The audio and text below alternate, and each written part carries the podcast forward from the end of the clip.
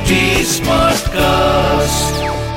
आप सुन रहे हैं एच डी स्मार्ट कास्ट और ये है फीवर एफ़ प्रोडक्शन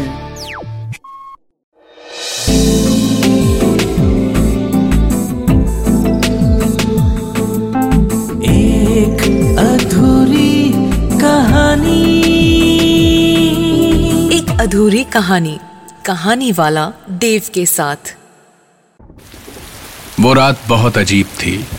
बाहर कड़ाके की ठंड में भी इतनी भारी मोटी मोटी बूंदों वाली बरसात, ऐसे बादलों का गरजना और ऐसी बिजली गिरना। न कभी इसके पहले देखा या सुना था, ना ही उस रात के बाद, लेकिन वो रात हमेशा याद रहेगी, क्योंकि उसी रात को सच्चाई सामने आई थी। कार्तिक जॉइंट फैमिली में रहता था। हर वक्त चहकता हुआ एक बड़ा सा घर। घर क्या? कोठी थी बहुत बड़ी और पूरा परिवार पिछली तीन पुश्तों से वहाँ रहता था। कार्तिक के दादाजी, जो तीन भाइयों में सबसे बड़े थे, उन्हीं ने कोठी बनवाई थी और बाकी सब उनके साथ व्यापार में हाथ बटाया करते थे। अर्थी और अंतिम संस्कार के सामान का व्यापार था कार्तिक के खानदान का। 1947 में आज़ादी के बाद यह कोठी बनी थी और पूरे जौनपुर में काफ़ी नाम था कार्तिक के परिवार का। शमशान के आसपास ज़्यादातर दुकानें इन्हीं की थीं।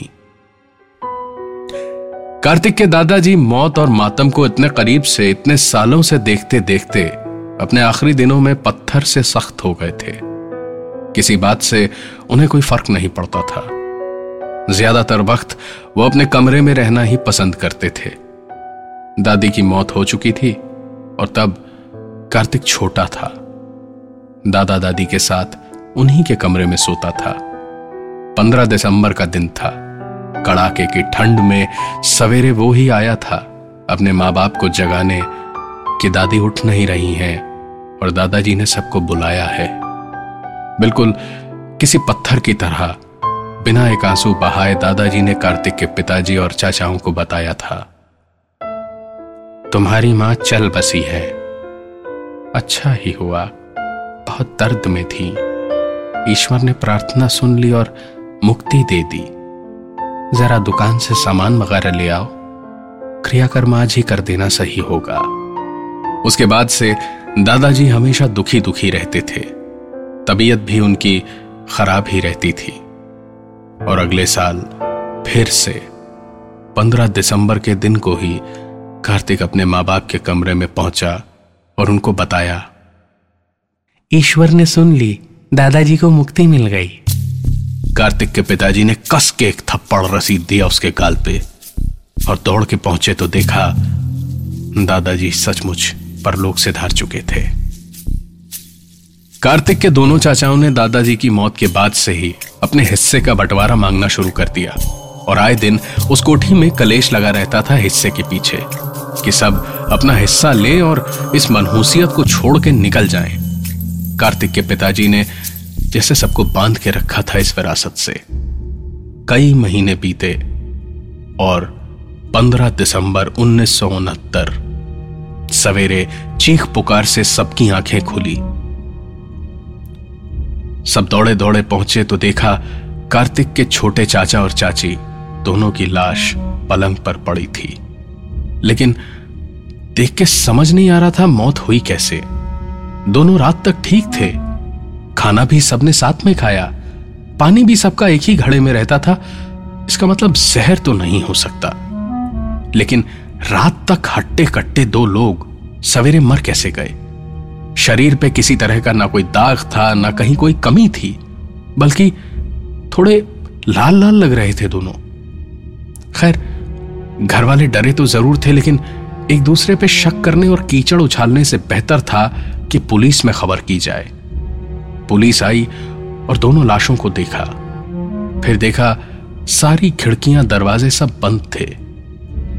उनके कमरे का सब कुछ सील करके पुलिस ने लाशों को लखनऊ भेजा पोस्टमार्टम के लिए और दो दिन बाद अचानक। ऐसी कड़ाके की सर्दी में भी इतनी बरसात हो रही थी कि बाहर साफ़ साफ़ कुछ दिख नहीं रहा था। पूरे घर में मातम का माहौल था, अजीब सा सन्नाटा था। घर में सभी का मन कर रहा था कि सब छोड़ छाड़ के चले जाएँ कहीं और ऐसे में कोठी के बाहर पुलिस की गाड़ी आके रुकी। इंस्पेक्टर साहब अंदर आए तो घर वालों को उन्होंने बताया, उन दोनों को किसी ने जहर दे के या ज़बरदस्ती नहीं मारा था। उन्हें कार्बन मोनोऑक्साइड पॉइजनिंग हुई है। कमरे में लकड़ी के कुंदे जला करके सर्दियों में छोड़ देने पे यह होने का बहुत खतरा होता है। संभल के रहिए, और अगर लकड़ियाँ जलाएँ तो उन्हें बुझा करके बाहर रख दीजिए खुले में, वरना किसी के भी साथ ऐसा हो सकता है। इंस्पेक्टर साहब ये बता के चले गए, लेकिन बारिश लगातार हो रही थी। इंस्पेक्टर साहब तो चले गए वहाँ से, लेकिन कार्तिक के पिताजी और उनके छोटे भाई ने शुक्र मनाया कि कोई दुश्मन नहीं बैठा है घर में, जो खानदान का नाम मिटाना चाह रहा हो। पर ऐसी गलती आगे से ना हो यह सबको दिमाग में रखना था। सब किसी तरह थोड़ा बहुत खा पी के सोने के लिए अपने अपने कमरे में पहुँचे, और इतना बड़ा पहाड़ जैसा बोझ दिल से उतरने के बाद ऐसी राहत की नींद आई सबको कि सबके सब लेटते ही सो गए। लेकिन करीब 12 बजे आधी रात, अचानक कार्तिक के माँ बाप की खांसते खांसते नींद खुली तो देखा अंधेरे कमरे में एक भी किरण नहीं थी रोशनी की। इधर उधर दीवारों पे हाथ मारते हुए खिड़की, दरवाजे सब कुछ बाहर से बंद पाए। और कुछ ही देर में कार्तिक के माँ बाप और उसके चाचा चाची के कमरों से खांसने की आवाज़ें आनी बंद हो गई। लेकिन कार्तिक जानता था कि वो लोग अभी सिर्फ़ बेहोश हुए हैं। मौत तो जब ऐसे ही कमरे में बंद रहेंगे सवेरे तक, तब पक्की होगी। दादी जब बहुत बीमार थी, पूरे शरीर में दर्द था और दादाजी के अलावा कोई उनकी देखरेख नहीं करता था।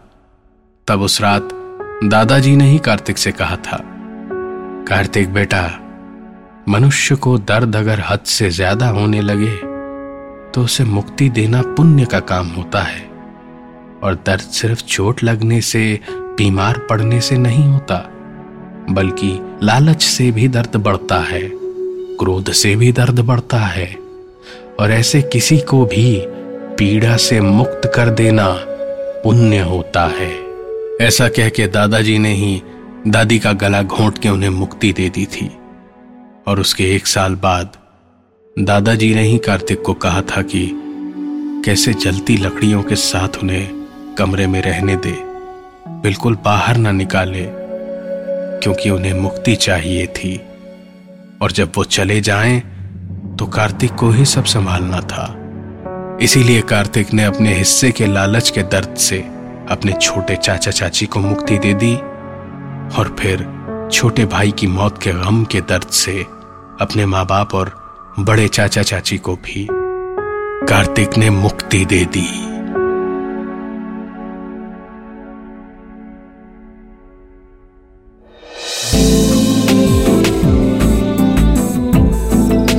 आप सुन रहे थे एक अधूरी कहानी। कहानी वाला देव के साथ प्रेजेंटेड बाय फीवर नेटवर्क आप सुन रहे हैं एच डी स्मार्ट कास्ट और ये था fever FM production H smart cast